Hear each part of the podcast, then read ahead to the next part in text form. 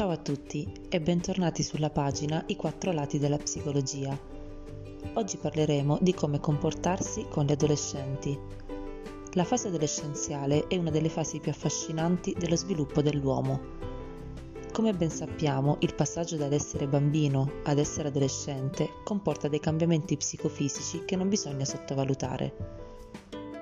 Molti genitori riscontrano delle grandi difficoltà nell'accettare e fronteggiare questa fase soprattutto in momenti come questi, dove l'adolescente potrebbe sentirsi intrappolato perché sta perdendo i momenti più belli della giovinezza, come quegli attimi di quotidianità. Chiacchierare con gli amici, aspettare un bus per andare a scuola, rivedere il migliore amico o il suo primo amore.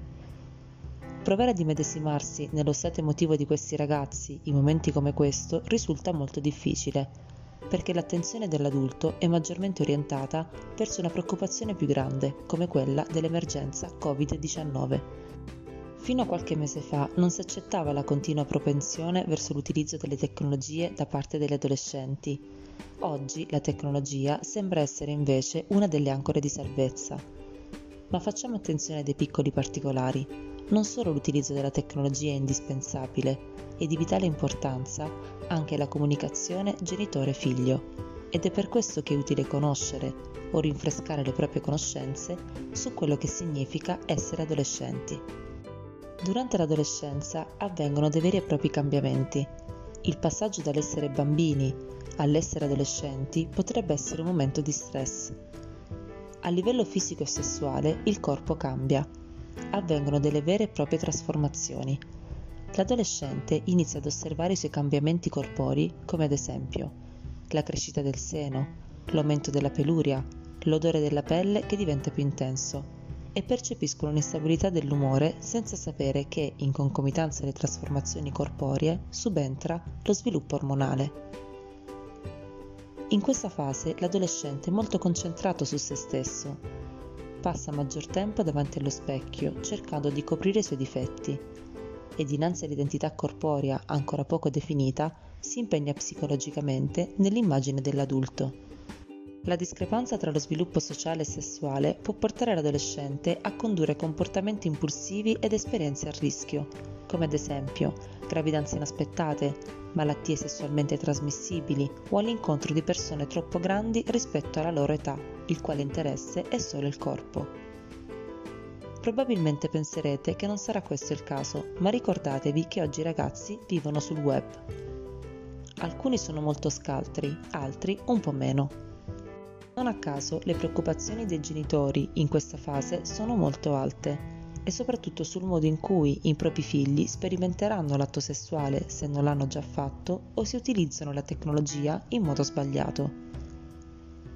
Affrontare l'argomento del sesso è per alcuni genitori un po' imbarazzante Eppure per i ragazzi è necessario confrontarsi e parlare con adulti che rappresentano dei riferimenti affettivi importanti. Bisogna dare loro la possibilità di percepire che voi genitori siete aperti al dialogo e a qualsiasi forma di domanda. La sessualità è un argomento che oltre ad essere discusso a scuola deve prendere il via anche dentro le mura di casa.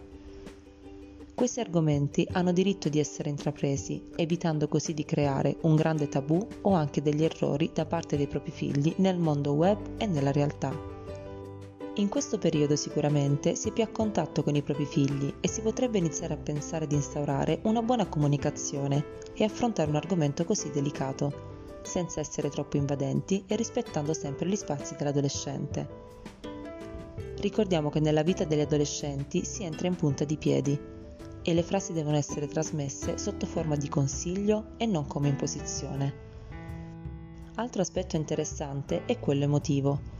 L'adolescente inizia a investire le sue energie non più verso il nucleo familiare, ma per soggetti esterni alla sua cerchia, e questo non perché non crede nei valori della famiglia, ma perché inizia ad impegnarsi in relazioni intime e dà più importanza ai rapporti di amicizia e di amore diventa più importante essere apprezzati, accettati e stare al passo con i tempi, come i suoi pari. Infatti il punto di riferimento è il gruppo dei pari. Molti genitori, dinanzi a dichiarazioni o affermazioni di indipendenza dell'adolescente, rispondono in maniera punitiva, resettando completamente l'idea che chi hanno davanti è un ragazzo che sta cercando con le sue strategie di emergere come i suoi coetanei, magari alle volte sbagliando. Inoltre sarà molto probabile che in questi periodi l'atteggiamento dell'adolescente potrebbe essere apatico o privo di iniziativa, implicando nei genitori una reazione di angoscia o di disperazione. Punirli in queste situazioni potrebbe essere sbagliato, ma non solo in questi casi. La punizione non è di per sé sbagliata, ma dietro una punizione deve esserci la giusta comunicazione. Bisogna spiegare il perché avviene la punizione o ancora meglio imparare a chiedere all'adolescente cosa c'è che non va, assumendosi la responsabilità che alcune volte non si sarà in grado di rispondere alle domande. Provando a comunicare però le risposte potrebbero giungere da entrambi, arrivando quindi ad un accordo comune. In questo modo permetterete all'adolescente di sentirsi più libero e di venirvi a parlare. Il confronto con un adulto lo farà sentire più sicuro. Bisogna dare agli adolescenti la possibilità di esternare le proprie emozioni. Se sono travolti da un'emozione negativa, è importante concedergli la possibilità di attraversarla per poi superarla.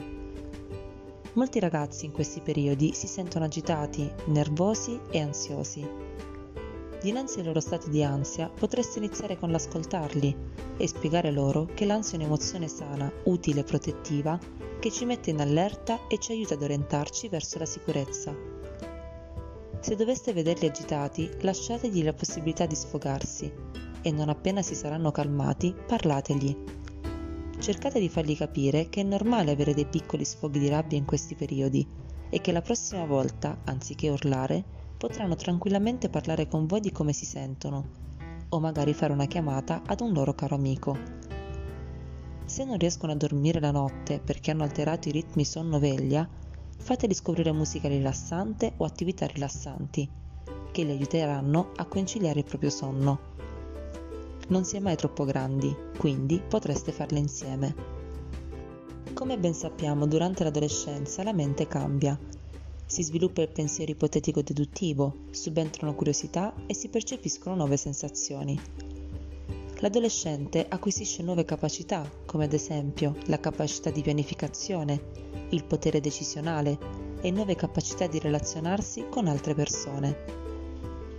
L'errore che viene fatto dai genitori è quello di trattare il proprio figlio come un mini adulto, perché struttura fisica o capacità intellettive brillanti fanno dimenticare la sua età. È vero che gli adolescenti oggi si muovono in modo più disinvolto nel mondo, ma non dimentichiamoci che lo sviluppo emotivo segue sempre le sue tappe. Uno degli approcci che potreste iniziare ad utilizzare è quello graduale, che passa attraverso il riconoscimento della sua identità e maturità senza caricarlo di troppe aspettative o responsabilità. Inoltre l'adolescente acquisisce abilità di interazione e relazione nei confronti della vita ed è quindi influenzato da relazioni di tipo verticale con i genitori e di tipo orizzontale con il gruppo. Sul piano sociale, quindi, iniziano ad assumere centralità le relazioni esterne alla famiglia.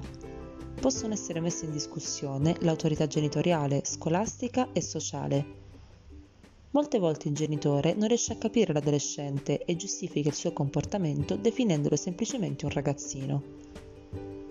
Anziché sentirsi distaccati da loro e dal loro modo di vivere, bisogna imparare ad ascoltarli ricordiamoci che tante volte sono gli adolescenti stessi che insegnano qualcosa all'adulto.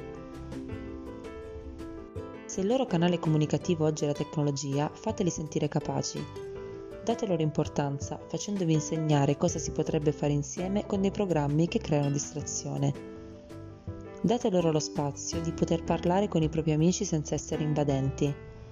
Se hanno un'iniziativa, accoglietela impariamo ad essere gentili con loro e a conoscere le loro paure e preoccupazioni.